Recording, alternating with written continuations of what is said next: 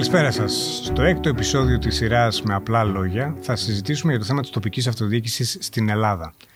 Τι κάνουν οι Δήμοι, τα κάνουν καλά, δεν τα κάνουν καλά, τι κάνουν οι άλλες βαθμίδες της τοπικής αυτοδιοίκησης, τον ΟΤΑ. Όλα αυτά θα τα συζητήσουμε εδώ μαζί με τον Δήμαρχο Τρικιάνου και Πρόεδρο της ΚΕΔΕ, Δημήτρη Παπαστεργίου. Καλώς ήρθατε. Καλώς σας βρήκα με μεγάλη μου χαρά και συγχαρητήρια. Είμαι από τους πολύ πιστούς θεατές ε, και, ε, και τον podcast και ακροτέ ακριβώς. Έγινε, ευχαριστούμε πάρα πολύ. Ε, θα κάνουμε εδώ λοιπόν μια κουβέντα για αυτό το θέμα. Είστε δήμαρχος ενός Δήμου. Ε, αρκετά γνωστού Δήμου στην καρδιά της Ελλάδας και θα ξεκινήσω με την απλή, απλούστατη ερώτηση. Τι κάνει ένας δήμαρχος, Πείτε μας λίγο για τις αρμοδιότητές σας, τι κάνετε; Πολύ απλά θα πω πως ένας δήμαρχος και ένας Δήμος, από τη μέρα που θα γεννηθεί ένας άνθρωπος που θα πρέπει να ασχοληθεί με το να ε, εγγράψει το βρέφος στα Μητρώα και μέχρι την μέρα που θα αποδημήσει ο άνθρωπος αυτός, σε όλη αυτή την πορεία έχει ε, διάφορα στάδια ενασχόλησης. Ε, είπαμε τα δημοτολόγια όπου εγγράφονται ε, οι δημότες μας. Ε, βρεφική σταθμή, είναι δημοτική. Παιδική σταθμή. Η ευθύνη των σχολείων. Τα κτηριολογικά των σχολείων ανήκουν στους Δήμους ε, πολιτισμός, όταν πλέον ένας άνθρωπος έχει τελειώσει από την εκπαίδευσή του, ε, καθημερινότητά του, ε, συνθήκες διαβίωσης, πόσο ο, ωραία ή όχι κυκλοφορούμε στις πόλεις μας, αν έχουμε ή όχι γήπεδα και σε τι κατάσταση έχουμε τα γήπεδα αυτά, ε, δουλειά, ανάπτυξη, κατά πόσο ένας Δήμος ακούγεται ε, και συμμετέχει στην ανάπτυξη της περιοχής, γιατί οι Δήμοι δεν πρέπει να είναι μόνο ε, πλακάκια, πλατείες, ε, πεζοδρόμια, αλλά να βλέπουν και αυτό. Τρίτη ηλικία. Καπή, κύφη, ε, προνοιακές δομές. Όλη η πρόνοια πλέον ε, σε μια τοπική κοινωνία είναι ευθύνη των Δήμων. Και να φτάσουμε και στο μακάβριο, όταν πλέον ήρθε η ώρα να αφήσουμε το μάτι αυτό το κόσμο, ακόμα και τα κημητήρια είναι δουλειά των Δήμων. Κάποιες από αυτές τις αρμοδιότητες φαίνεται όμως ότι κολλάνε και στο κεντρικό κράτος. Είναι και αρμοδιότητα και του κεντρικού κράτους. Στα σχολεία, για παράδειγμα. Το κτηριακό είναι αρμοδιότητα των Δήμων, μας λέτε αλλά το περιεχόμενο, το πρόγραμμα σπουδών, οι καθηγητές, οι προσλήψεις των ε, εργαζομένων μέσα στα σχολεία είναι αρμοδιότητα του κεντρικού κράτους. Υποθέτω, εικάζω, βασικά ξέρω, αλλά το ρωτάω για χάρη συζήτηση, ότι αυτή η διαχείριση των ε, αλληλοεπικαλυπτόμενων αρμοδιοτήτων είναι δύσκολη υπόθεση. Είναι δύσκολο και προσπαθούμε να την ξεκαθαρίσουμε. Και στην έκθεση Πισαρίδη ε, αναφέρεται ότι το μακρύ χέρι του δημοσίου ε, μπλέκεται συνεχώς. Ε, είναι μια κακή συνήθεια, ένα χούι που το ελληνικό κράτος διαχρονικά έχει. Και τέλος πάντων σε πράγματα που ε, δεν είναι τόσο σημαντικά, μικρό το κακό, θα χάσουμε λίγο χρόνο, θα ταλαιπωρήσουμε δυστυχώς τους δημότες, θα τη βρούμε τη λύση. Σε φάσεις όμως όπου υπάρχουν έκτακτες ανάγκες, πολιτική προστασία, ανθρώπινη ζωή, τότε ε, αυτό το, το χέρι είναι αυτό το οποίο έχει ε, δυστυχώς δημιουργήσει τεράστια προβλήματα. Όταν λέτε, να ρωτήσω τη διευκρίνηση, όταν λέτε το χέρι του δημοσίου, εννοείται το κεντρικό κράτος. Το κεντρικό κράτος. Γιατί στο μυαλό των πολλών δημόσιο είναι και η Δήμη. Ναι, έτσι, ναι. δεν είναι; Το χέρι του κεντρικού κράτους, το οποίο εμπλέκεται χωρίς να υπάρχει λόγος. Ε, με τον κακό τρόπο, με τον σκληρό τρόπο, ε, πολλά πράγματα, ειδικά στην πολιτική προστασία, μετά το μάτι, διευθετήθηκαν και ξεκαθαρίστηκαν. Αλλά γενικά οι Δήμοι, η τοπική αυτοδιοίκηση, όπως μας αρέσει να λεγόμαστε, γιατί τελικά δεν είμαστε, δεν αυτοδιοικούνται. Όταν τα οικονομικά σε πολύ μεγάλο βαθμό δεν είναι δικιά μας υπόθεση, στην ουσία αυτός που έχει το πορτοφόλι είναι αυτός που ε, ορίζει και τις τύχε και το μέλλον κάποιου φορέα ή των Δήμων. Πάμε να πούμε δύο λόγια γι' αυτό. Και θα επιστρέψουμε στο θέμα των αρμοδιοτήτων, γιατί θέλω να πούμε και παραδείγματα. Στο θέμα της χρηματοδότησης. Οι Δήμοι από πού εισπράττουν λεφτά για να κάνουν το, το έργο τους. Στην ουσία υπάρχουν δύο πηγές χρηματοδότησης. Η μία είναι η κρατική επιχορήγηση. Το κράτος μαζεύει από την φορολογία των πολιτών και κάποια χρήματα είναι υποχρεωμένο να τα αποδώσει στους Δήμους. Και υπάρχει και το κομμάτι των εκμεταλλεύσεων των Δήμων. Οι εκμεταλλεύσεις μπορεί να είναι ε, τα ενίκια ε, που εισπράττει. Μια τοπική φορολογία, η μόνη τοπική φορολογία στην ουσία που υπάρχει είναι το μισό τα εκατό από το τέλος παρεπιδημούντων και την φορολογία της εστίασης, το γνωστό μισό τα εκατό. Ε, Κυρίως αυτές είναι οι πηγές εσόδων. Και αν θέλουμε λίγο να το ποστικοποιήσουμε, θα σας πω ότι Ανάλογα και με το Δήμο, γιατί οι τουριστικοί Δήμοι πούμε, έχουν περισσότερα έσοδα από εκμεταλλεύσεις. Περίπου ένα 60-40 είναι στο Δήμο μου, που είναι ένας μέσος Δήμος είμαι περίπου το 1% της χώρας. Αυτό πάντα με βοηθάει στο να βγάζω projection, προβολές για, για τους Δήμους της χώρας. Άρα λοιπόν περίπου το 60% με 65% είναι κρατική επιδότηση και το 35% είναι δική μας πόρη.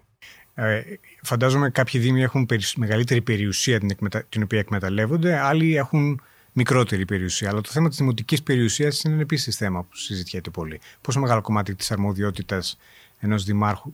Πείτε το μου και με συγκεκριμένα παράδειγμα. Δηλαδή, στην πράξη, πόσο ασχολείστε εσείς και το Δημοτικό Συμβούλιο με την αξιοποίηση της περιουσίας του Δήμου Τρικαίων; Είναι ένα δύσκολο ε, εγχείρημα, διότι ε, έχουμε μάθει στην Ελλάδα ότι θεωρούμε ότι είναι του Δήμου, να το θεωρούμε και δευτερεύον, να μην πληρώνουμε και ερχόμαστε πάρα πολλές φορές στην mm. πολύ δυσάρεστη θέση να ε, ξεκινάμε διαδικασίες δικαστικές για να ε, πάρουμε τα νίκια μας, να βγάλουμε κόσμο έξω να δεν πληρώνει.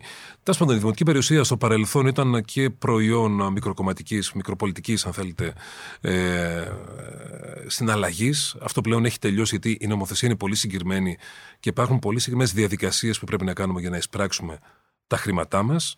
Ε, σε έναν επαρχιακό δήμο ε, δεν είναι τόσο εντυπωσιακή η διαχείριση όταν mm. έχεις ε, για παράδειγμα, κάνει χωράφια, mm. έχεις κάθε τόσο διαγωνισμούς για χωράφια. Για να έρθουν οι αγρότες της περιοχής, να τα νοικιάσουν, να τα καλλιεργήσουν κλπ. Υπάρχουν και κάποια καλά αστικά κίνητα. Ε, δεν είναι παρόλα αυτά πολλά τα έσοδα ε, σε έναν μέσο δήμο από την εκμετάλλευση της περιουσίας του. Αν μιλάμε για ένα τουριστικό δήμο που μπορεί να έχει τουριστικά ακίνητα, ε, εκεί τα πράγματα είναι λίγο πιο διαφοροποιημένα. Πώς μπορεί να παίξουν ρόλο οι δήμοι στην εποχή μας που συζητάμε για το θέμα της στέγασης που είναι αυξανόμενο το κόστος κάποιοι δήμοι έχουν ακίνητη περιουσία η οποία σε μεγάλο βαθμό είτε μένει ανεκμετάλλευτη είτε δεν εκμεταλλεύεται όπως, όπως θα έπρεπε είστε και πρόεδρος και δέχεται μια εικόνα γενικότερα. Δεν νομίζω πως μένει δημοτική περιουσία δεν είναι δημόσια καθόλου. περιουσία ανεκμετάλλευτη. Δηλαδή στα κέντρα των πόλεων και ειδικά στις μεγάλες πόλεις όπου υπήρχαν κτίρια κεντρικά, τα οποία ανήκαν σε πολλούς ιδιοκτήτες, σε ιδρύματα, ε, περιουσίες που σπάσανε σε κληρονόμους. Εκεί πέρα υπάρχουν ανεκμετάλλευτα κίνητα. Η άποψη της ΚΕΔΕ ήταν και υπόθηκε με κάποιον τρόπο τώρα και από τον Πρωθυπουργό στην ΔΕΘ, όχι ακριβώς όπως το, το ζητήσαμε εμείς, ότι θα μπορούσαν αυτά τα κινητά να περιέλθουν στους Δήμους. Οι Δήμοι δεν θα αφήσουν ένα κίνητο να πάει χαμένο. Στο Δήμο μου δεν έχω κανένα δημοτικό ακίνητο το οποίο δεν εκμεταλλεύομαι. Mm-hmm. Είτε γιατί έχω βάλει δομές πρόνοιας, είτε γιατί εκεί στέγασα τα κοινωνικά μου εστιατόρια, κημητήρια κλπ. κλπ. Αλλά υπάρχουν και ακίνητα τα οποία είναι ορφανά ε, ή θα προκύψουν ως ακίνητα γνώστου όταν τελειώσει το κτηματολόγιο, τελειώνει από ε, περιοχή σε περιοχή. Η άποψή μας είναι πως αυτά τουλάχιστον τα αστικά κίνητα θα μπορούσαν να περιέλθουν στους Δήμους και να αποτελέσουν τον πυρήνα και για κοινωνική στέγαση ε, και για φθηνή ε, νεανική κατοικία, αυτό το οποίο υπόθηκε από τον Πρωθυπουργό, αλλά και για άλλες πολύ χρήσιμες δομές των Δήμων. Ε, στο θέμα της χρηματοδότησης, ξέρουμε ότι ένα μεγάλο μέρος των, των έργων που βλέπουμε και αποδίδουμε στους δημάρχους, στους εκάστοτε δημάρχους της πόλης, παιδικές χαρές, άλλες παρεμβάσεις στις υποδομές, προέρχονται από χρηματοδότηση ευρωπαϊκή. Σωστά, από τα ΕΣΠΑ. Σχεδόν αποκλειστικά.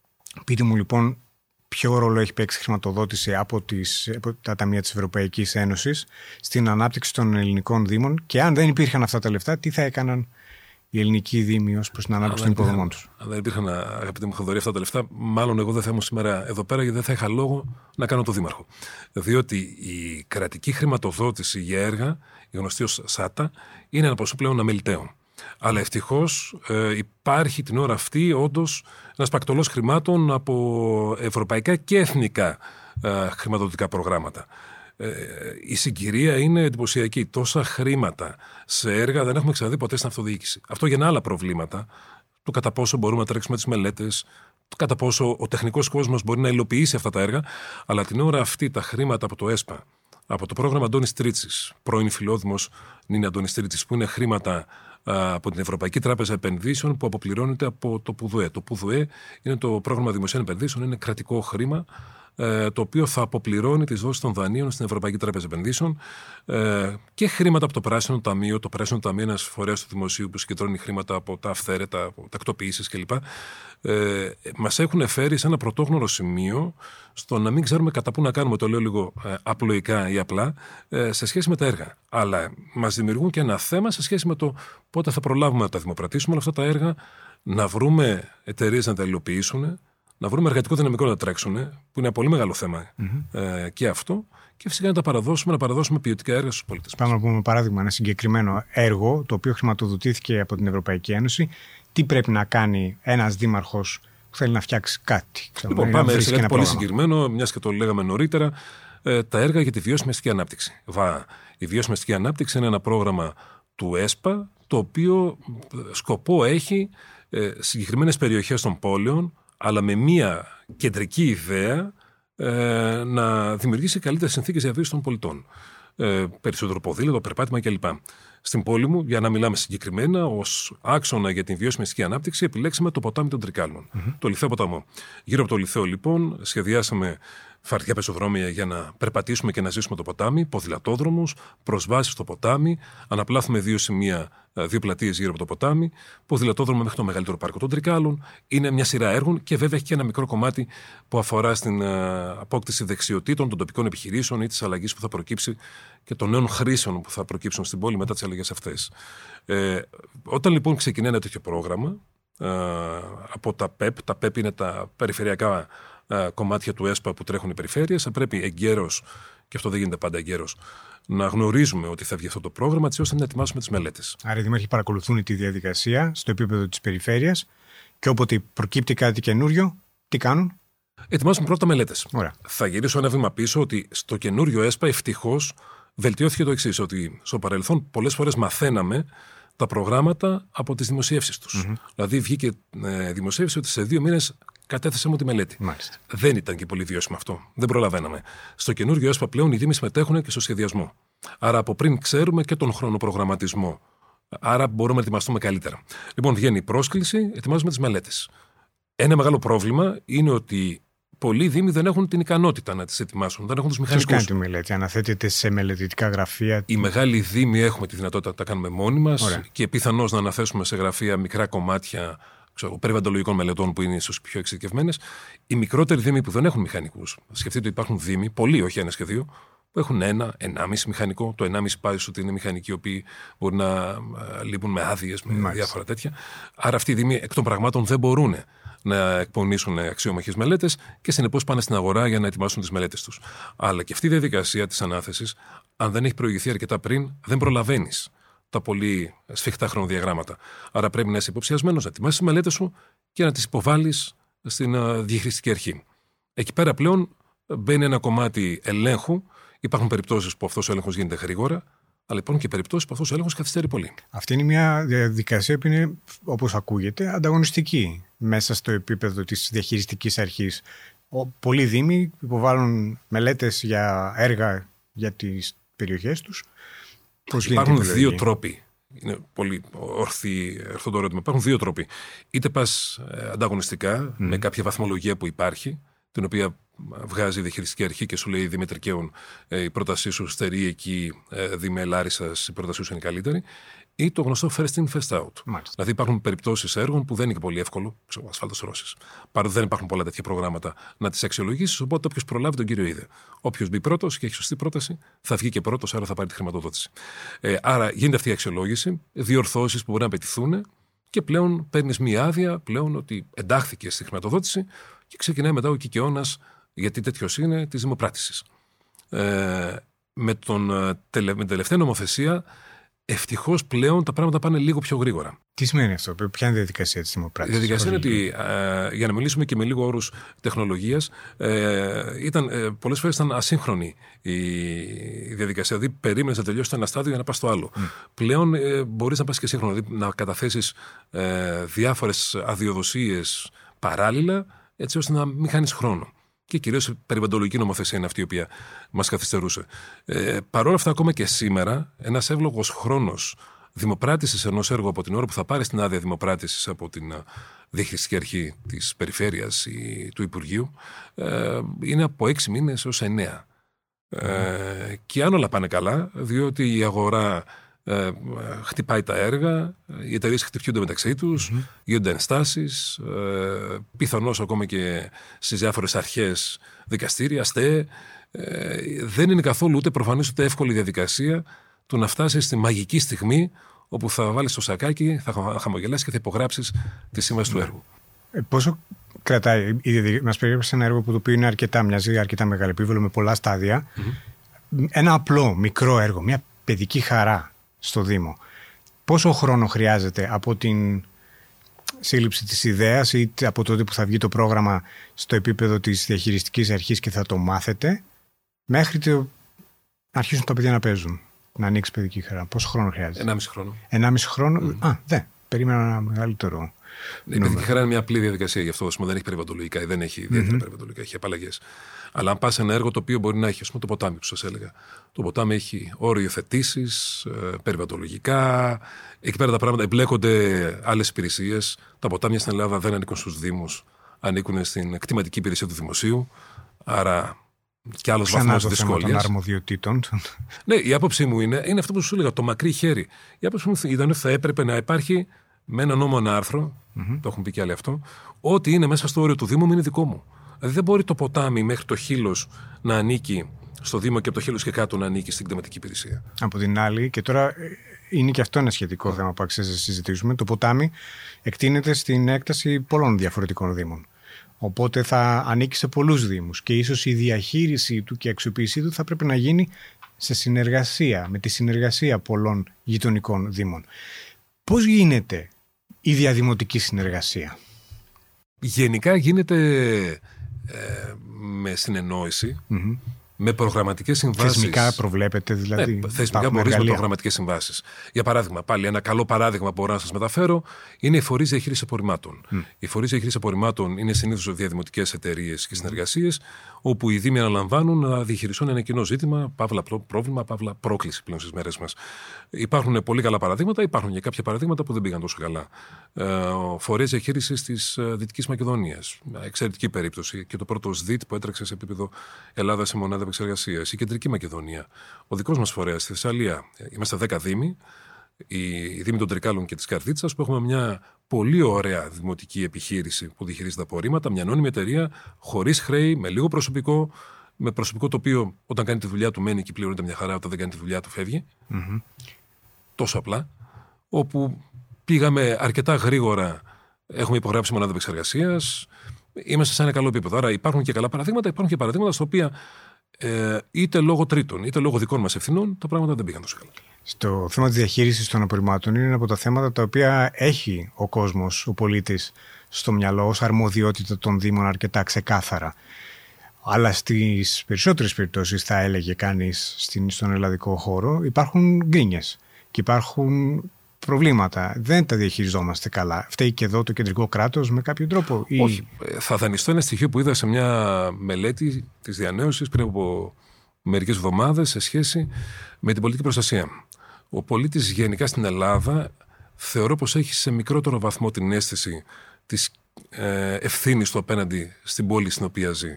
Μου χτύπησε πάρα πολύ και το θυμάμαι η απάντηση στο ποιος θα έρθει να εκχιονίσει το πεζοδρομιο Ο πολίτης θεωρεί πως θα πρέπει ο Δήμος να πάει να, να καθαρίσει το χιόνι από το πεζοδρόμιο μπροστά στο σπίτι του. Ο πολίτης θεωρεί κακώς ότι το πεζοδρόμιο μπροστά στο σπίτι του είναι ευθύνη του Δήμου. Δεν είναι ευθύνη του Δήμου. Και εκ του νόμου δεν είναι ευθύνη του Δήμου. Το πεζοδρόμιο έξω από το σπίτι μου είναι ευθύνη μου. Αν κάποιο πλακάκι σπάσει και πέσει κάποιος και χτυπήσει, ε, εμένα θα τρέξουν τον πολίτη, τον ιδιοκτήτη του σπιτιού και όχι τον Δήμο. Εντάξει, οι Δήμοι γενικά στα πλαίσια αναπλάσεων πρέπει να φτιάξουν πεζοδρόμια. Ε, αν κάποιος πάει και βάλει ένα εμπόδιο σε ένα πεζοδρόμιο, ο Δήμος πρέπει να πάει να του πει ότι αυτό το οποίο έχεις βάλει εδώ πέρα εμποδίζει την ε, ελεύθερη προσπέλαση και πρέπει να το βγάλεις. Αλλά γενικά θα πρέπει να δούμε και τις ευθύνες των Δήμων που υπάρχουν και του κεντρικού κράτους όπου αυτό εμπλέκεται όταν δεν πρέπει, αλλά και τις ευθύνες των πολιτών των ίδιων. Έχει λοιπόν, ο Δήμος έχει ευθύνη να καθαρίζει τα πεζοδρόμια από εμπόδια. Γιατί δεν το κάνουν; Δεν έχω δει ελληνική πόλη. Δεν... Έχω πάρα πολύ καιρό να έρθω στα Τρίκαλα, δεν ξέρω τι γίνεται εκεί. Αλλά δεν έχω δει ελληνική πόλη στην οποία να υπάρχει πολιτική ε, όχι, το αδικείται τις ελληνικές πόλεις. Η Κομωτινή, για παραδειγμα είναι ένα παράδειγμα. Ε, Άλλο παράδειγμα, Κομωτινή. Θεωρώ πως όλες οι επαρχιακέ πόλεις που δομήθηκαν με κάποια σχέδια, με κάποια ρεαλιστικά σχέδια, ε, δεν έχουν τα προβλήματα που έχει. Αλλά και η Αθήνα. Η Αθήνα γενικά τώρα τα, τα μητροπολιτικά κέντρα, δεν μιλάω για το Δήμο Αθηναίων. Αλλά στην Αθήνα αυτό το οποίο βλέπω είναι επίσης η νοοτροπία του κόσμου. Αν δω στα τρίκαλα, τώρα συγγνώμη που μιλάω για την πόλη, αλλά τέλο πάντων αυτό λέω να μιλάμε απλά και με παραδείγματα. Αν δω στα τρίκαλα παρκαρισμένο αυτοκίνητο στο πεζοδρόμιο, ε, δεν πρόκειται να μείνει η πινακίδα πάνω από 10 λεπτά μας αυτοκίνητο. Ε, στην Αθήνα είναι κάτι σύνηθες. Στην Αθήνα, σε όποιο δήμο Αθήνας και αν γυρίσω. Ναι, είναι και θέμα νοοτροπίας το πώς αντιμετωπίζουμε το δημόσιο χώρο. Δυσκολεύω να πιστέψω ότι όλες οι ελληνικές επαρχιακές πόλεις είναι τέτοια μνήμια νομιμότητας, αλλά το ακούω αυτό που λέτε και μπορούν να μας το επιβεβαιώσουν ή να το απορρίψουν και οι ακροατές μας, γιατί η έλλειψη σεβασμού στο δημόσιο χώρο είναι καθολικό και πανελλαδικό φαινόμενο το οποίο το βλέπουμε και δεν ενθαρρύνεται μια διαφορετική στάση των πολιτών, ούτε από την κεντρική εξουσία, ούτε από τους τοπικούς φορείς. Λέει, θα έλεγε κάποιος. Ε, πρέπει να πάρουμε δύσκολες αποφάσεις. Και... Αντιδημοφιλείς αποφάσεις. Μπορώ να θυμηθώ αρκετές τέτοιες. Με κόστος, ναι. Αλλά είναι πολύ, νομίζω, κοντόφθαλμο το να νομίζεις πως το κόστος θα το μετρήσεις την πρώτη και τη δεύτερη εβδομάδα. Γιατί υπάρχουν οι άνθρωποι που θα αντιδράσουν και είναι αυτοί που συνήθως οι φωνασκούσες μειοψηφίε είναι αυτές που ακούγονται, αλλά υπάρχουν και άνθρωποι οι οποίοι συμφωνούν, αποδέχονται και δεν θα φωνάξουν. Άρα θα πρέπει να έχεις την ε, οριμότητα την πολιτική να κάνεις πράγματα. Ε, Όμως και εδώ πέρα τολμώ να πω ότι υπάρχει θέμα νοοτροπίας και για τα πεζοδρόμια τα ίδια. Πέρα από τα κακά πολεοδομικά σχέδια, γιατί στην Ελλάδα δεν νομίζω πως φημιζόμαστε και για ε, τον οραματισμό στους πολεοδομικού σχεδιασμούς. Λίγες είναι οι πόλεις που είχαν ωραία σχέδια και αυτά τηρήθηκαν. Αλλά έχουμε και μια πολύ ιδιαίτερη αίσθηση της ιδιοκτησίας. Mm-hmm. Ε, τα πιο συνήθι προβλήματα που έχουμε είναι στις διανοίξεις δρόμων. Όπου οι δημότες στυλώνουν τα πόδια και λένε δεν θα περάσει από εδώ πέρα. Μα το σχέδιο είναι δικό μου. Ρε, εσύ δικός σου είναι και πάλι μπροστά στο σπίτι σου θα είναι. Απλά θα αφήσουμε το πεζοδρόμιο που προβλέπει το σχέδιο. Και αναγκάζει να τα πας δικαστικά και, και, και, και, και. Αλλά δηλαδή, αν όλοι μας είχαμε λίγο παραπάνω την αίσθηση ότι ε, μπορούμε και εμείς να βοηθήσουμε σε αυτό, ε, θα ζούσαμε πολύ καλύτερα. Όπως επίσης και σχέση με το αυτοκίνητο. Ε, λέγαμε για τις Βρυξέλλες νωρίτερα.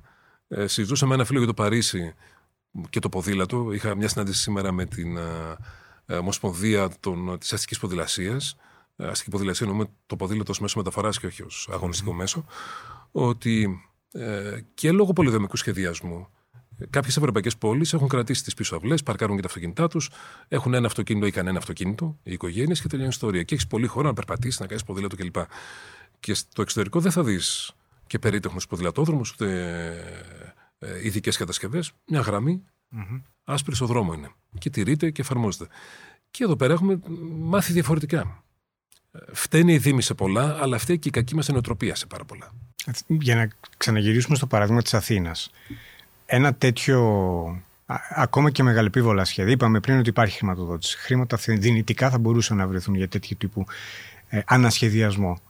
Ε, έχουμε όμως το φαινόμενο εδώ η Αθήνα να είναι κατακαιρματισμένη σε ένα πολύ μεγάλο αριθμό δήμων, διαφορετικών δήμων, με διαφορετικούς δημάρχους, διαφορετικές προτεραιότητες, διαφορετική χρηματοδότηση παρόλο που ένας δρόμος μπορεί να ξεκινάει στο Δήμο Ψυχικού και να τελειώνει στο Δήμο Χαλανδρίου. Αν κάποιος θέλει να φτιάξει ποδηλατόδρομο σε αυτό το δρόμο. Εκεί πέρα λοιπόν θα πρέπει να το δεις πιο κεντρικά ε, και από πιο ψηλά. Το πιο ψηλά θα μπορούσε να είναι μια μητροπολιτική στον πρώτο βαθμό την ώρα αυτή αυτός δεν υπάρχει, άρα θεωρητικά τέτοιου είδους έργα περνάνε από το δεύτερο βαθμό αυτοδιοίκησης, από τις περιφέρειες. Μάλιστα. Να, μιλήσουμε δυο, να πούμε δύο λόγια για τις περιφέρειες, μια εισαγωγή για τις περιφέρειες. Έχουν 13 περιφέρειες στην Ελλάδα. Είπαμε δύο λόγια για το τι κάνουν οι Δήμοι. Τι κάνουν οι περιφέρειες; Οι περιφέρειες στην ουσία έχουν κρατήσει τέτοιου είδους έργα, έργα τα οποία ε, το βεληνικέ τους υπερβαίνει τα όρια ενός Δήμου.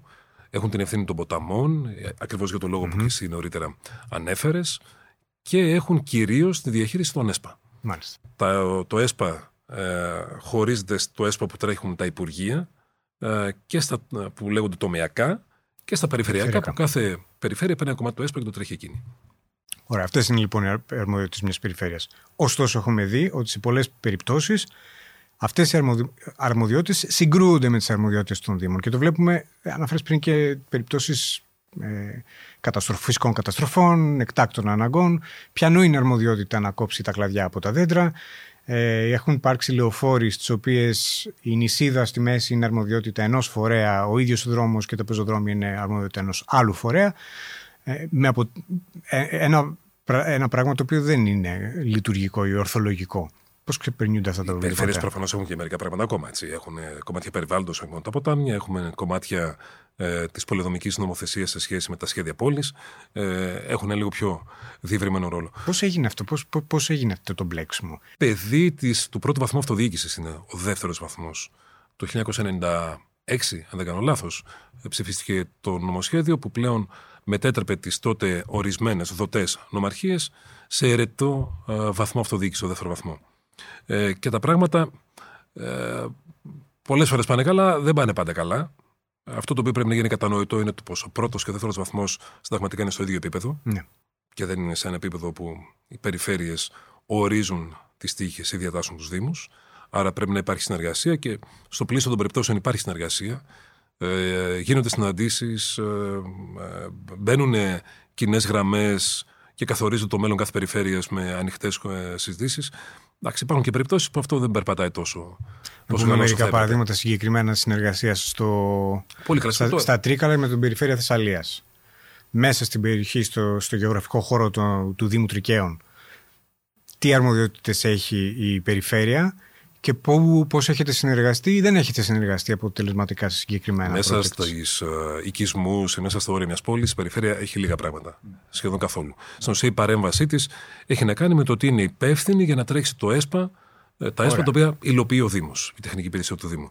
Έξω όμως από τις πόλεις, γιατί η εικόνα των Δήμων δεν είναι μόνο αυτή η εικόνα της Αθήνας που mm-hmm. μπορεί να έχει κάποιος στο μυαλό του, είναι και η εικόνα των Δήμων όπως είναι ο Δήμος Καλαμπάκας, που έχει 1700 τετραγωνικά χιλιόμετρα έκταση. Mm-hmm. Ο Δήμος Καλυθέας έχει 5 ναι, ή 6 ναι, ναι. τετραγωνικά χιλιόμετρα. Τεράστιος και έχει αγροτικές περιοχές. Ναι, ναι. Άρα, ό,τι είναι γύρω από οικισμούς είναι ευθύνη των Δήμων, ό,τι όμως είναι έξω από τους οικισμούς, ε, σε όλη αυτή την τεράστια έκταση, είναι ευθύνη της περιφέρειας, κάποια ρέματα, κάποια και εκεί πέρα λίγο αρχίζει και χαλάει το πράγμα τι είναι ρέμα, τι είναι ποτάμι, τι είναι κανάλι. Ε, στα κανάλια εμπλέκονται και το ΕΒ Το ΕΒ είναι οι τοπικοί οργανισμοί εγγύων βελτιώσεων κλπ. Και, και, και κατά πόσο αυτοί είναι ικανοί να καθαρίσουν τα κανάλια και αν τελικά η πλημμύρια προέκυψε από το κανάλι που βούλωσε ή από το ρέμα που ήταν μετά ή από το ποτάμι που ήταν πριν. Εκεί πέρα λίγο το πράγμα αρχίζει και, και ξεφεύγει. Ωραία. Το καταλάβαμε αυτό. Η η χώρα μας όμως έχει 332 Δήμους, αν δεν κάνω λάθος. Σωστά. Ήταν 325, μας φάνηκαν λίγοι και τους κάναμε 332. Προσθέσαμε. Πριν από τρία χρόνια. Και 13 περιφέρειες.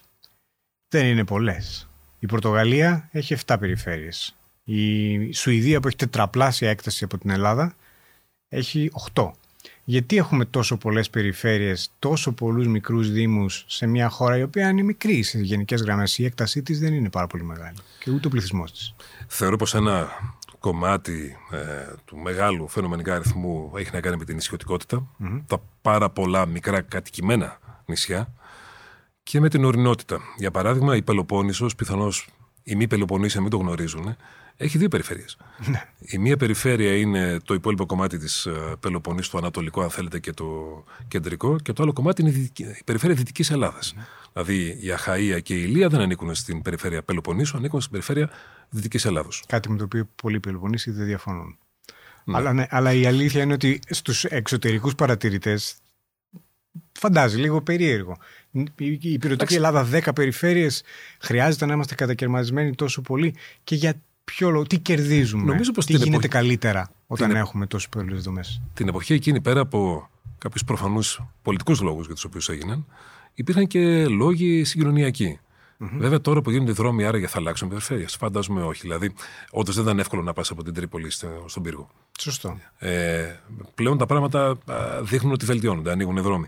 Τέλος πάντων, ε, η αρχή της εγκύτητας, νομίζω, προς μεγάλο βαθμό όρισε το πώς οι Δήμοι θα γίνουν. Θα σας έλεγα το εξής, ας πούμε, ότι πάλι να πιάσω από τα δικά μου και συγχωρέστε με και εσύ Θοδωρή και οι ακροτές Παύλα τηλεθεατές ότι ε, ο Δήμος Καλαμπάκας έχει 75 χωριά. Mm. Παρό αυτά ένας μικρός Δήμος, έχει 20.000 κατοίκους, 22.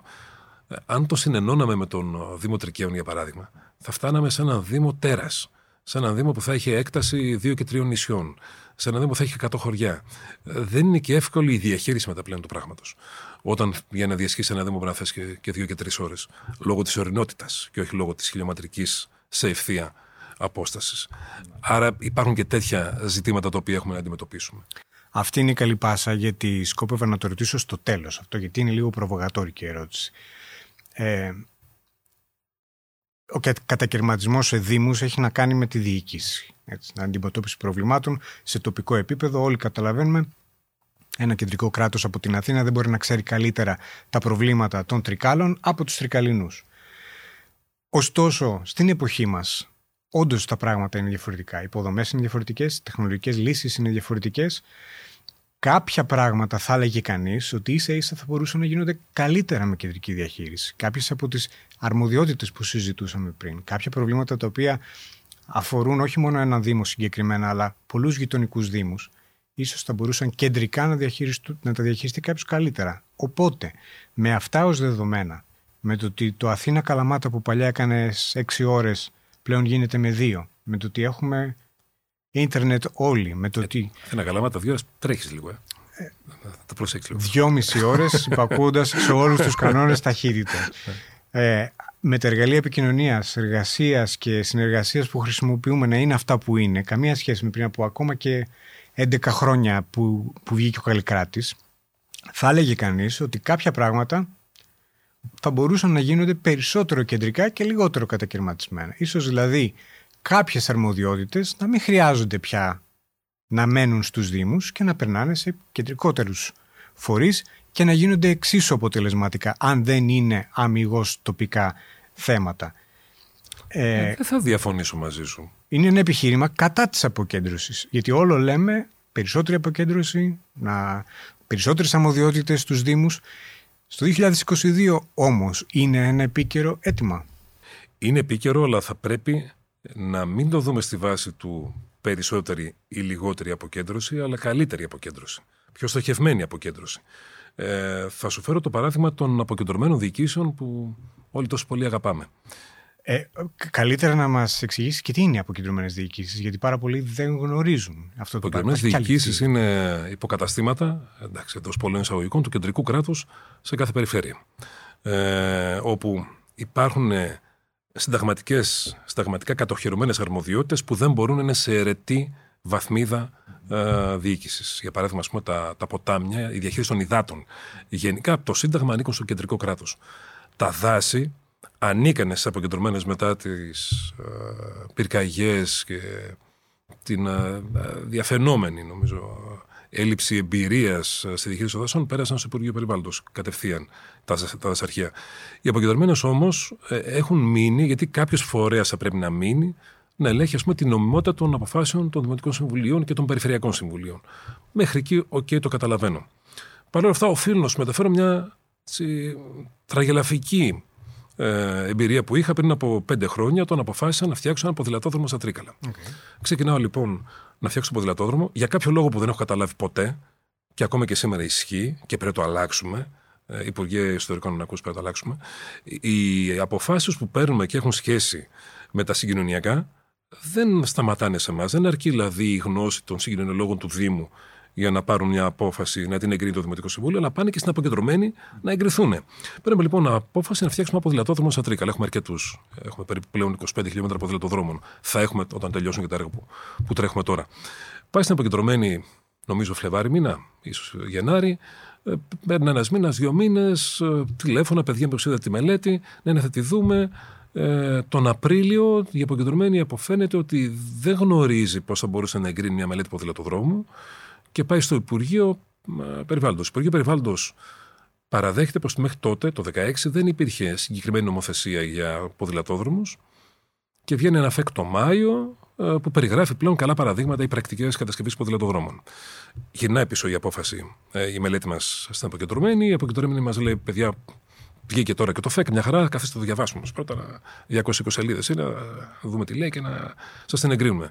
Ε, Ιούνιος, μπάνια του λαού. Ιούλιο λέμε δεν μπορεί, θα ε, έχει τελειώσει. Παίρνουμε τηλέφωνο, ξέρετε, λέει υπάλληλος που είχε αναλάβει τον φάκελό σας πήρε σύνταξη, έφυγε. Ε, θα το αναλάβει καινούργια υπάλληλος. Ε, φτάσαμε τελικά το Σεπτέμβριο που ήταν και εβδομάδα κινητικότητας. Λέω παιδιά, κοιτάξτε, δείτε, αν δεν ξεκινήσουμε τώρα το ποδηλατόδρομο που είναι και εβδομάδα κινητικότητας, αφήσω το κάνω ας πούμε πάρκινγκ. Ε, θέλω να πω πως δεν είναι μόνο για το ποδηλατόδρομο που πες ότι είναι και μια λίγο πιο διευρυμένη παρέμβαση. Ακόμα και ένα stop, αν θέλει η δήμαρχος της Χαλκίδας να βάλει, θα πρέπει για αυτό το stop να αποφανθεί ο υπάλληλος στη Λάρισα, γιατί υπάρχει μια αποκεντρωμένη στερεά Ελλάδας και Θεσσαλίας. Αλλήμον αν γνωρίζει ο υπάλληλος στη Λάρισα, αν αυτό το πρέπει να μπει και ε, δεν πρέπει, δεν, δεν πρέπει να μπει. Δηλαδή, δεν ξέρει ο Δήμος και ξέρουν οι υπάλληλοι που προφανώς οι άνθρωποι δεν φτάνουν σε τίποτα, αλλά είναι υποχρεωμένοι να ελέγχουν ακόμα και τέτοιου είδους παρεμβάσεις στους Δήμους. Οπότε, να επιθυμήσουμε στους κρατέ μας ότι μιλάμε για μια βαθμίδα δημόσιας διοίκησης η οποία διορίζεται από την κυβέρνηση.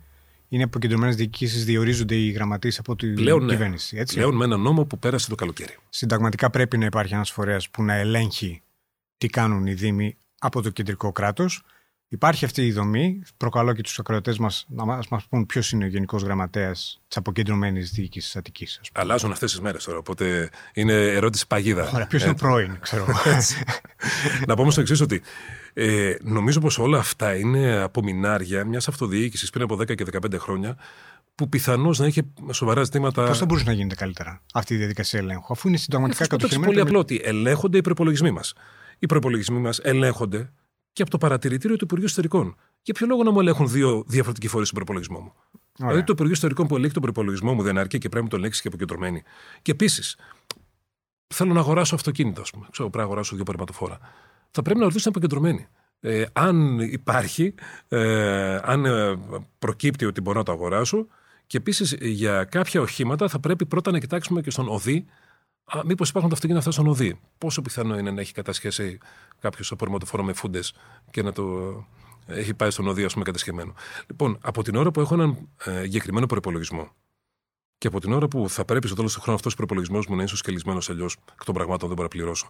Δεν καταλαβαίνω για ποιο λόγο πρέπει να υπάρχουν τόσα στάδια ελέγχου στο τι κάνουμε. Ε, έχουμε εγκεκριμένους προπολογισμούς. Βάσει προπολογισμών πάμε και κάνουμε ό,τι κάνουμε στους Δήμους μας. Η κωδική είναι συγκεκριμένη. Υπάρχει μια διαδικασία πλέον στο λογιστικό ε, που ακολουθούμε. Συνεπώς, ναι, πρέπει να καταργήσουμε, νομίζω, ε, όλα αυτά τα στάδια ελέγχων, όχι στους διαγωνισμούς, άλλο πράγμα. Εκεί προφανώς πρέπει να υπάρχουν και πρέπει να είμαστε ακόμα πιο συνεπείς και ε, διάφανοι στο τι κάνουμε. Αλλά το να είμαστε, να μας περνάνε σαν μικρά παιδάκια που δεν ξέρουμε τι πρέπει να γίνει και θα πρέπει να απολογούμαστε ε, στην αποκεντρωμένη, στο Υπουργείο για κάθε βήμα μας, νομίζω πως μόνο γραφειοκρατία, ταλαιπωρία και έλλειψη αποτελεσματικότητας παράγει. Ωραία. Ε, σήμερα για τους ελληνικούς Δήμους, ποιες είναι οι βασικές προκλήσεις, τα βασικά προβλήματα, Είναι πάντα το χρηματοδοτικό, είναι πάντα το ε, θέμα το γραφειοκρατικό; Ποια είναι τα βασικά είναι προβλήματα. Είναι η έλλειψη προσωπικού. Παρότι δεν είμαι από αυτούς που θεωρώ πως πρέπει όλα να τα κάνουμε μόνοι μας. Πώς γίνεται η διαχείριση του προσωπικού στους Δήμους, Πώς Όπως είναι σε όλο το δημόσιο. Φαντάζομαι το μεγαλύτερο μέρος της κρατικής επιχορήγησης πηγαίνει για τους μισθούς. Σωστά, το δημοτικό υπολογισμό. Στο Δήμο μου που σου έλεγα ότι περίπου το 60 με 65% ε, είναι κρατική χρηματοδότηση, οριακά φτάνει για το προσωπικό. Mm-hmm. Όλα τα υπόλοιπα κόστη λειτουργίας ενός Δήμου, που μπορεί να είναι τα ενεργειακά, mm-hmm. οτιδήποτε μπορείς να φανταστείς για να λειτουργήσει ένας Δήμος, είναι τα χρήματα που βάζουμε εμείς. Ε, το προσωπικό ε, χρειάζεται και χρειάζεται. Θα σου λέγω όχι παντού. Εγώ δεν έχω κανένα πρόβλημα να σου πω ότι εδώ και πέντε χρόνια σχεδόν τα δύο τρίτα της καθαριότητάς μου ε, γίνονται από ιδιωτικά συνεργεία. Mm-hmm. Η ανακύκλωση το 100% σχεδόν και όλη ε, η αποκομιδή των απορριμμάτων ε, πέριξ του κέντρου των Τρικάλων και στα χωριά. Αυτό, σε αυτό το θέμα, να κάνω μια παρένθεση εδώ, υπάρχουν σε άλλους Δήμους πολύ μεγάλες αντιδράσεις και που έχουν προσπαθήσει να κάνουν αντίστοιχες δομές αποκομιδής απορριμμάτων και δεν έχει περάσει. Αυτά είναι τρελά πράγματα το, το συμπάθειο. Ωραία, πώς γίνεται; Ε, μπορώ να καταλάβω τη διαχείριση των νερών που είναι ένα δημόσιο αγαθό και θα πρέπει να μείνει ως τέτοιο mm-hmm. το νερό, που και εκεί βέβαια. Εντάξει, μέχρι ενό σημείου. Δηλαδή η ΔΕΙΑ δεν μπορεί να είναι ζημιογόνες να μην πληρώνουν τίποτα και να. Θα πρέπει και εκεί να είμαστε σοβαροί. Mm-hmm. Ε, για να πούμε ότι θέλουμε να συνεχίσουμε να κρατήσουμε τη ΔΕΙΑ, τη ΔΕΙΑ μας. Αλλά το σκουπίδι δεν είναι κανένα δημόσιο αγαθό. Ε, το σκουπίδι θα πρέπει να το μαζέψεις γρήγορα, να το μαζέψεις καθαρά, ε, να το μαζέψεις ε, και να μην αφήσεις πίσω σου το χάος. Άρα, όποια υπηρεσία μπορεί κάποιος την παρέχει αποδοτικότερα, αποτελεσματικότερα, οικονομικότερα και ταχύτερα, αυτός πρέπει να κάνει τη δουλειά. Και εκεί, βέβαια, υπάρχει το πρόβλημα της της συναρμοδιότητας των τοπικών φορέων που συλλέγουν και των ε, εθνικών φορέων που πρέπει να ετοιμάσουν τις υποδομές, να χρηματοδοτήσουν έργα. Ε, να σου πω κάτι για το τέλος ταφής που ε, αφορά αυτό το οποίο συζητάμε. Αυτό είναι ένα πρόβλημα για τους Δήμους. Σωστά, το τέλος ταφής είναι ένα θέμα τριβής. Είναι κάτι τελ... μας λίγο. τελείως άδικο. Ε, στην Ελλάδα όντως κινούμαστε με ένα ντροπιαστικό 20% στην ανακύκλωση. Το 80% θάβονται. Τα απορρίμματα στην Ελλάδα θάβονται, έτσι κυρίως να πλέον έχουν ξεκινήσει κάποιες μονάδες επεξεργασίας και ανάκτησης ανακυκλωσίμων, αλλά είναι καινούργιες μονάδες περισσότερες. Έρχεται λοιπόν το κράτος και λέει ότι οι κακοί δήμοι ε, και κακοί πολίτες που δεν ανακυκλώνεται, έρχομαι να σας βάλω ένα τέλος ταφή σαν αντικίνητρο προκειμένου να πάτε πιο γρήγορα σαν νέο μηχανισμό ανακύκλωσης. Ε, έρχομαι και ρωτάω λοιπόν, ποιος θέλει όμως που στην Ελλάδα έχουμε αλλάξει ήδη από το 16 δύο φορές εθνικό σχεδιασμό στα απορρίμματα. Το 16 για παράδειγμα δεν μιλούσαμε για καύση. Το 20 αρχίσαμε να μιλάμε για καύση. Το 22 αρχίζουμε να μιλάμε για καύση σημίκτων. Και θα ξανασταματήσουμε να μιλάμε για καύση, ναι, γιατί αντιδρούν και πολύ γι' αυτό. Ναι, ε, θέλω να πω όμως ότι, ε, okay, να βάλω τον πολίτη μου να κάνει διαλογή στην πηγή. Θα βγάλει λοιπόν τις τέσσερις σακούλε έξω από την πόρτα του. Πού τις πάμε; Χρηματοδοτήθηκαν ποτέ προγράμματα διαλογής στην πηγή, έτρεξαν τα ΕΣΠΑ για τη διαλογή στην πηγή; Σε ποιο στάδιο είναι τα ΕΣΠΑ για τα πράσινα σημεία; Τα ΕΣΠΑ τα τρέχουν οι Δήμοι; Όχι. Επίσης, σε τρεις περιφέρειες την ευθύνη λειτουργίας των φορέων διαχείρισης δεν την έχουν οι Δήμοι. Τον έχουν περιφέρειες. Ε, σε τρεις στην Αττική, το Ιόνιο και το Νότιο Αιγαίο. ε, ε, να καθίσουμε λίγο να δούμε πότε η μονάδα. Συγγνώμη τώρα, πάλι των Τρικάλων θα πω. Η μονάδα των Τρικάλων έβαλε τον πρώτο φάκελο για περιβαλλοντολογική αδειοδότηση. Πότε την πήρε. Γιατί αναγκάστηκε να τη ξαναφτιάξει μελέτη από την αρχή, για το 2016 άλλαξε ο εθνικός σχεδιασμός. Και γιατί σήμερα που υπογράψαμε τη μελέτη, πρέπει πάλι να αλλάξουμε. Υπογράψαμε τη σύμβαση, συγγνώμη, τη μελέτη. Πρέπει πάλι να αλλάξουμε τη μονάδα μας, γιατί ξανά άλλαξε ο εθνικός σχεδιασμός. Ναι. Και πρέπει αυτό να το πληρώσει ο πολίτης των Τρικάλων. Εγώ λέω ναι, τέλος ταφή, αντικίνητρο. Να το πληρώσουν όμως αναλογικά όσοι φταίνε. Τι είναι το τέλος ταφή. Το τέλος ταφή είναι ένα αντικίνητρο το οποίο σου λέει ότι για κάθε τόνο που θα θάβεις πληρώνεις επιπλέον 20 ευρώ. Αυτό λοιπόν είναι ένα ποσό κοντά στα 80 εκατομμύρια για το 2022, 120 εκατομμύρια για το 2023, το οποίο θα πρέπει να πληρωθεί από τους Δήμους, που οι Δήμοι δεν θα τα έχουν να τα πληρώσουν, mm-hmm. τους φορείς διαχείρισης, και θεωρητικά θα πρέπει να το μετακυλήσουν στους πολίτες. Και, στα και στα τέλη ε, καθαριότητας. Σαφές. Κατανοητό και κατανοητό γιατί υπάρχει αντίδραση από τους Δήμους. Ε, ποια είναι τα άλλα σημαντικά προβλήματα που αντιμετωπίζουν οι Δήμοι αυτή τη στιγμή, όσοι... Έλεγα το προσωπικό. Το προσωπικό, λοιπόν, δεν λέω αν, ε, παντού προσωπικό υπεράριθμοι, αλλά δεν μπορείς να μην έχεις οικονομικές υπηρεσίες. Η κινητικότητα, κινητικότητα είναι ένα σύστημα ε, μετακίνησης των δημοσίων υπαλλήλων σε άλλες υπηρεσίες που μπορεί να τους βολεύει περισσότερο, να τους αρέσει περισσότερο. Αποψήλωσε τελείως το προσωπικό τις οικονομικές υπηρεσίες. Και ποια είναι η διαφορά; Ότι δεν θα είχα κανένα πρόβλημα ένας άνθρωπος ε, που κατάγεται από την Καλαμάτα και δουλεύει στα Τρίκαλα, θέλει να πάει πίσω στην οικογένειά του, να πάει, να πάει στο Δήμο Καλαμάτας. Τι είδαμε, ότι τελικά με την κινητικότητα δεν έγινε αυτό.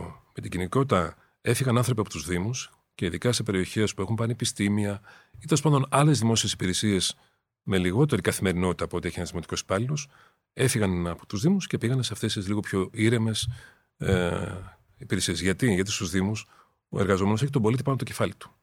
Για τη λάμπα, τη λακκούβα, το, την κλίση που έφαγε. Ε, υπάρχουν και πιο ήσυχες θέσεις στο δημόσιο. Ξεμείνημα προσωπικό. Ε, δεν μπορεί να μην έχουν οι Δήμοι ένα στοιχειώδες προσωπικό για τις τεχνικές υπηρεσίες. Μα έχουν μεταφερθεί παράπονα από άλλους δημάρχους για την ποιότητα του διαθέσιμου προσωπικού επίσης. Εντάξει, υπάρχει ΑΣΕΠ. Υπάρχει τώρα στους Δήμους μας ακόμα υπάρχει προσωπικό που είχε μπει προ ΑΣΕΠ, ε, διάταγμα Παυλόπουλου. η τελευταία μαζική πρόσληψη εργαζομένων το 2004 με το διάταγμα Παυλόπουλου. Από το 2004 μέχρι σήμερα ε, δεν έχουμε πάρει παραελάχιστο προσωπικό και μόνο στις ανταποδοτικές υπηρεσίες. Με αποτέλεσμα και αυτό το προσωπικό που τότε θα μπορούσε να είναι σε μια παραγωγική ηλικία πλέον να είναι σε μια φάση που θέλει οπωσδήποτε επιμόρφωση, οπωσδήποτε νέες δεξιότητες, οπωσδήποτε νέα κίνητρα για να συνεχίσει τη δουλειά του. Θέλουμε νέο προσωπικό. Σας λέω και πάλι ότι αν κάτι μπορεί να μου το προσφέρει κάποιος ιδιώτης καλύτερα, οικονομικότερα και ποιοτικότερα, κανένα πρόβλημα το πάρω από εκεί. Αλλά δεν μπορεί να μην έχεις τεχνικές υπηρεσίες. Δεν μπορεί να μην έχεις οικονομικές υπηρεσίες. Δεν μπορεί να μην έχεις δημοτική αστυνομία. Σωστά. Μόνο 100 δήμοι έχουν δημοτική αστυνομία και τώρα πλέον επιτέλους βγαίνει σε μερικές μέρες το νέο νομοσχέδιο για τη δημοτική αστυνομία με νέες αρμοδιότητες και 1.200 προσλήψεις για να μπορέσουν και οι δήμοι να πάρουν δημοτική αστυνομία. Δηλαδή δεν μπορεί ο Δήμος Χανίων με τόσο τουρισμό να μην έχει δημοτική αστυνομία. Μάλιστα. Άρα έχουμε το προσωπικό, έχουμε θέματα οικονομικά, γραφειοκρατικά, θέματα συν, συνεννόησης και συνδιαμόρφωσης των αρμοδιοτήτων με, τους, με το κεντρικό κράτος και με τις περιφέρειες. Τι άλλο; Έχουμε Ας δούμε και στο, στο επίπεδο της εποχής. Οι δήμοι είναι συγκεκριμένες δομές, λειτουργούν με κάποιους κανόνες που έχουν χαραχτεί εδώ και πάρα πολύ καιρό, αλλά οι συνθήκες αλλάζουν, οι προκλήσεις αλλάζουν, οι ναι. πιέσεις αλλάζουν εξωγενώς κιόλας. Δεν ξεκίνησα να σας λέω για τα προβλήματα, τα πιο λίγο πεζά προβλήματα τυχαία. Αν μιλήσουμε για προκλήσεις, σαν πρόκληση, θα σας έλεγα ξεκάθαρα το κομμάτι του περιβάλλοντος, ε, της ενέργειας, των απορριμμάτων και της βιώσιμης κινητικότητας. Τους τρεις πυλώνες που, κατά την άποψή μου, πρέπει να έχουμε για πόλεις κυκλικές, όχι το 2050, αλλά το 2030, γιατί έξι ελληνικές πόλεις συμμετέχουμε στην ευρωπαϊκή αποστολή για τις 100 κλιματικά ουδέτερε πόλεις. Θα σας έλεγα οπωσδήποτε την ψηφιοποίηση και κατά πόσο μπορούμε να είμαστε ακόμα πιο συνεπείς στους πολίτες μας, να μην εκτιθέμεθα καθημερινά με πράγματα τα οποία δεν έχουν γίνει, με ψηφιοποιήσεις που δεν έχουν γίνει. Ε, γιατί εδώ πέρα η, η αγορά, η ιδιωτική οικονομία έχει προσπεράσει, είναι πολύ πιο μπροστά. Αν και το ελληνικό δημόσιο τα τελευταία χρόνια το κράτος ε, και το Υπουργείο Ψηφικής Διακυβέρνησης έχει κάνει άλματα με στην πανδημία.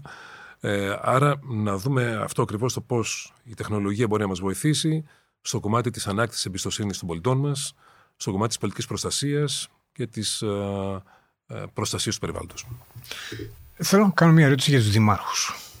Για το, για το δήμαρχο ως επάγγελμα, ως αντικείμενο. Ε, δεν το λες και επάγγελμα. Λειτουργήμα. Ε. Χόμπι, και πώς θα το πούμε. Ε, με τα οικονομικά αυτά το λες και χόμπι. Α, ε, αυτό είναι, ναι, είναι σημαντικό. Είναι κομμάτι της ερώτησης και αυτό. Γιατί παλιά ένα επιχείρημα που μου άρεσε υπέρ της αποκέντρωσης ήταν ότι 332 δήμοι θα μπορούσαν να είναι ένα θερμοκήπιο πολιτικών ταλέντων. Ένας δήμαρχος έχει κάποιες αρμοδιότητες, πρέπει να διαχειριστεί ένα budget το οποίο προέρχεται από κάποιες πηγές, να υπηρετήσει τους πολίτες με αποτελεσματικό τρόπο και με τρόπο που να φαίνεται για να επανεκλεγεί. Όλα αυτά είναι χαρακτηριστικά και ιδιότητες, τι οποίες οποιοδήποτε πολιτικός πρέπει να τις έχει. Οπότε θα περίμενε κανείς ότι μέσα αυτό, από αυτό το φυτόριο πολιτικών ταλέντων θα έβγαιναν πολιτικοί οι οποίοι θα τα πήγαιναν καλά και θα περνούσαν στην κεντρική πολιτική σκηνή. Θα τους βλέπαμε να. συμβαίνει και αυτό. Από ό,τι έκανε και μια, κάνει μια καταγραφή πριν από ένα χρόνο περίπου, ε, δεν συμβαίνει πάρα πολύ. Από τα μέλη της κυβέρνησης, όταν έκανα την καταγραφή που ήταν περίπου 60, μόνο τα 10 είχαν έστω και μία ελάχιστη εμπειρία από κάποιο δημοτικό συμβούλιο, μόλις ένας είχε διατελέσει δήμαρχος. Φαίνεται ότι αυτό το συγκοινωνούντα δοχεία που υπάρχουν σε άλλες πολιτικές ε, κοινωνίες, σε εμά δεν λειτουργεί πάρα πολύ καλά. Πλην του Μανώλη του Γραφάκου, του Γενικού Γραμματέα Περιβάλλοντος. Ήταν και ο Ταγαράς. Και ο Ταγαράς, σωστά ήταν και ο Αυτός, αυτόν είχα βρει σε εκείνη την καταγραφή που είχα κάνει εκείνη τη στιγμή. Τώρα δεν ξέρω, μπορεί να έχει αλλάξει. Γιατί δεν λειτουργεί αυτό το συγκοινωνούν δοχείο. Δεν ξέρω καταρχάς αν είναι πρόοδος ή είναι εξέλιξη το να μεταπηδάς από, από τον πρώτο βαθμό ε, ή το δεύτερο στην, ε, στην κεντρική πολιτική σκηνή. Δηλαδή, όταν μου λένε ότι και σαν ανώτερα εννοώντα να κατεβώ για βουλευτής, το λέω πολύ ως αυθόρμητα δεν το θεωρώ απαραίτητα και πρόοδο το να, να κατεβώ για βουλευτής. Μια χαρά είμαι στα τρίκαλα, μια χαρά περνάω. Ε, πολύ ενδιαφέρον έχει θέση της ΣΚΕΔΕ του να ηγείσαι των δημάρχων και των Δήμων της χώρας. Άρα έχει άλλη ομορφιά, έχει μια άγρια ομορφιά αυτοδιοίκηση. Ε, έχει την ομορφιά του να σκεφτείς κάτι εσύ και η ομάδα σου, να το βάλεις στόχο και να μπορείς να το δεις να υλοποιείται μετά από ένα μήνα, δύο μήνες, πέντε μήνες, ξέρω ένα χρόνο.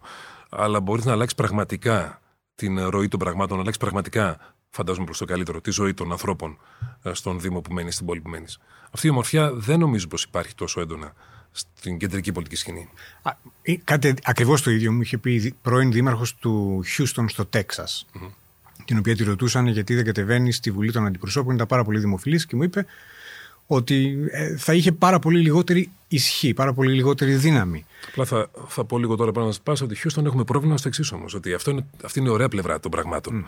Η δύσκολη πλευρά των πραγμάτων είναι ότι είμαστε πραγματικά και το νιώθω οι αυτοφοράκιδε του συστήματος. Δηλαδή δεν αντέχεται άλλο αυτό το πράγμα. Αυτό είναι το ερώτημα που ήθελα να κάνω. Αυτό ήταν το δεύτερο. Ναι. Γιατί και εκεί που μίλησα με δημάρχους δεν ήταν όλοι οι ίδιοι. Κάποιοι είχαν όντως ισχύ και αρμοδιότητες για να ηγηθούν του Δήμου τους και να έχουν και τα συνακόλουθα benefits. Άλλοι όμως ήταν απλά ε, διακοσμητικοί. Όλη η ισχύ ήταν αλλού, σε άλλους φορείς της πολιτείας τους. Στην Ελλάδα, πόσο ισχυροί είναι οι δήμαρχοι, πόσο πόση ισχύ έχουν στα χέρια τους και πόση δύναμη να κάνουν πράγματα. Έχουν δύναμη να κάνουν πράγματα, αλλά πρέπει να θωρακιστούν. Θα σου πω πολύ γρήγορα, γιατί φαντάζομαι ότι και ο χρόνος τελειώνει, δύο παραδείγματα παραλογισμού που κάνει ανθρώπους που θα ήθελαν να ασχοληθούν με τα κοινά να μην το κάνουν. Ε, πρώτον, αδέσποτα. Εντάξει, τεράστιο πρόβλημα στην Ελλάδα με τα δέσποτα, ότι η κεντρική εξουσία δεν μπορεί να λύσει το πετάει στους Δήμους, χωρίς βέβαια να θυμηθεί να πετάξει και τα χρήματα για να το κάνουμε αυτό. Βγαίνει ένα νέο νομοσχέδιο για τα δέσποτα, για τα ζώα συντροφιάς, θέτει πολλά πράγματα σε καλό επίπεδο, αλλά ξεχνάει ότι το νομοσχέδιο το ίδιο μιλάει για ένα καινούριο πρόγραμμα χρηματοδότησης προς τους Δήμους. Για να έχουμε μια τάξη μεγέθους, μέχρι πριν από ένα χρόνο Όλα τα χρήματα που έπαιρνε η αυτοδιοίκηση για τα δέσποτα ήταν 670.000 ευρώ το χρόνο. Ο Δήμος μου έπαιρνε 2.700 ευρώ το χρόνο για τη διαχείριση των αδεσπότων και πλέον περίπου 100.000 ευρώ το χρόνο. Βγαίνει το νέο νομοσχέδιο, το οποίο μας στέλνει στο το εξώτερο συγγνώμη, ε, και βάζει και τις φιλοζωικές απέναντί μας στα δικαστήρια. Ακόμα έχουν στα αυτιά μου τα σποτάκια των φιλοζωικών. Ευτυχώς τελευταία αποσύρθηκαν να πάτε το δήμαρχό σας στον εισαγγελέα, παίρνει λεφτά ο δήμαρχός σας για τα δέσποτα, να παίρνουν 2.700 το χρόνο. Ναι. Ευχαριστώ πολύ. Και επίσης δεν μπορώ να καταλάβω πώς θα θωρακιστώ από το εξής. Όπως λέγαμε και νωρίτερα, ένας Δήμος, ειδικά στην Αττική, από έναν άλλον διαχωρίζεται από ένα πεζοδρόμιο. Εγώ λοιπόν στο Δήμο Α κάνω πολύ καλά τη δουλειά μου και στο Δήμο Β κάποιος δήμαρχος δεν κάνει καλά τη δουλειά του. Ένα δέσποτο το οποίο το ανόητο δεν ξέρει ότι από το πεζοδρόμιο και μετά ένα άλλος Δήμος περνάει στο δικό μου το Δήμο. Δαγκώνει ένα πολίτη. Θα πάω εγώ κατηγορούμενος mm-hmm. που έχω κάνει ό,τι μπορώ να κάνω για ένα δέσποτο το οποίο κανείς ποτέ δεν μου έχει πει ότι δημιουργεί πρόβλημα και δαγκώνει ένα πολίτη και θα σέρνομαι εγώ σαν δικαστήρι αυτό το πράγμα. Που εγώ σου λέω ότι είμαι συνεπής, ο οίκης δήμαρχος, όχι εγώ. Ε, συνεπής δήμαρχος που έχω κάνει τις δομές μου, που συνεργάζομαι με τις φιλοζωικές, που κάνω τους εμβολιασμούς. Δεύτερο παράδειγμα. Ο δήμαρχος Νότια, Νότιας Κέρκυρας το καλοκαίρι ε, εγκαλούμενος για κακούργημα. Για ποιο λόγο; Βγήκε μια νομοθεσία για τους ναυαγοσώστες. Οκ, να κάνουμε super duper ναυαγοσωστική. Να μετρήσουμε λιγάκι πρώτο το κόστος. Και δεύτερον, υπάρχουν τόσοι ναυαγοσώστες στην Ελλάδα. Βγαίνουμε, βγάζουμε λοιπόν διαγωνισμούς στην Ελλάδα για ναυαγοσώστες. Στην Κέρκυρα δεν πάει κανείς. Σε όλη την Κέρκυρα να κατεβάσει πρόταση για ναυαγοσωστική. Με αποτέλεσμα, φύγουν δύο διαγωνισμοί, όπως προβλέπεται από την νομοθεσία, να μην βρεθεί ναυαγοσώστη. Γίνεται ένα συμβάν και ο εισαγγελέας πάει το δήμαρχο για κακούργημα. Ο οποίος δήμαρχος έκανε όλα όσα έπρεπε, αλλά δεν μπορέσει να βρει ναυαγοσώστε. Άντε τώρα να εξηγήσει ο κάθε δήμαρχος στην τοπική του κοινωνία, στα παιδιά του, ότι αυτός ήταν εντάξει και ότι εντάξει, okay, του λένε μετά τι πήγαινε στο δικαστήριο και θα θωθεί. Ευχαριστώ πολύ. Αν συνεχίσουμε έτσι, δεν θα μείνει κανείς σοβαρός άνθρωπος να ασχολείται με την αυτοδιοίκηση. Μάλιστα, αυτό έχει να κάνει και με το θέμα του. την ερώτηση που έκανα πριν για το κατά πόσο μπορεί να είναι φυτόριο. Αν όντως δεν πηγαίνουν ικανοί άνθρωποι και δεν έχουν κίνητρα να πάνε να ασχοληθούν πολύ, με την ε, Πολύ ελεύθερα θα σας πω το εξής, ότι ε, η θέση του Δημάρχου δεν είναι από τις πολύ καλά πληρωμένες θέσεις. Ο διευθυντής μου στο φορέα διαχείρισης απορριμμάτων παίρνει πιο πολλά λεφτά από μένα. Η διευθύντριά μου στην ΔΕΙΑ των Τρικάλων παίρνει πιο πολλά λεφτά από μένα. Παρ' όλα αυτά είναι η τρέλα που το κάνεις. Αν όμως θέλουμε να έχουμε Δήμους που κλείνουμε και λίγο το μάτι από την κεντρική εξουσία, έλα, θα τα βρεις από αλλού τα λεφτά. Εντάξει, να ξέρουμε ότι θα έχουμε μια αυτοδιοίκηση τέτοιου μεγέθους. Δεν είναι έτσι όμως τα πράγματα. Θα βοηθούσε εάν γινόταν μια διαφορετική ρύθμιση για τα οικονομικά των Δήμων με το κεντρικό κράτος. Πρόσφατα, όχι πρόσφατα, λίγα πριν από λίγα χρόνια, διανέωσης είχε βγάλει μια πρόταση σαν ιδέα ε, οι Δήμοι να διαχειρίζονται το, τα έσοδα του έμφυα. Να μην υπάρχει κρατική επιχορηγήση. Και ήταν μια πολύ καλή πρόταση. Μια πολύ καλή μελέτη. Θέλω να πω πέρα από αυτό, εκτός από αυτό, να έχουν οι δήμαρχοι οι ίδιοι περισσότερα εργαλεία στα χέρια τους με το καλό και το κακό, γιατί θα πρέπει να τα διαχειρίζονται κιόλας και να τα διαχειρίζονται με σωστό τρόπο, να αποφεύγουν περιπτώσεις διαφθοράς, ε, να έχουν και το βάρος το διαχειριστικό δηλαδή. Απόλυτα. Απόλυτα. Η μελέτη ήταν πολύ σωστή και αποτέλεσε και αφιτηρία για μένα λίγο πιο σοβαρή κουβέντα για τον ένθια. Μάλιστα, αυτή η μελέτη δεν έλεγε απλά πάρτε τον ένθια, πετάξτε τον στους Δήμου, γιατί κάποιοι Δήμοι με πολύ ψηλές αντικειμενικές θα πληκτίζανε και κάποιοι Δήμοι με χαμηλές αντικειμενικές θα χάνανε πάρα πολλά έσοδα και πλέον θα φτάναν στο φάσμα της μη βιωσιμότητας. Ήταν είχε, ειδικό, μια πρόταση. Είχε μια στάθμιση η οποία ήταν νομίζω αρκετά έξυπνη. Είναι αυτό η κουβέντα που κάναμε στην αρχή, ότι αν θέλουμε πραγματικά να λεγόμαστε αυτοδιοίκηση, πρέπει να αυτοδιοικούμαστε. Μου θυμίζει λίγο την σχέση που έχει ένα παιδάκι με τον πατέρα ή τη μητέρα του, ε, που ζητάει να έχει λεφτά και άρα εξαρτάται από αυτό.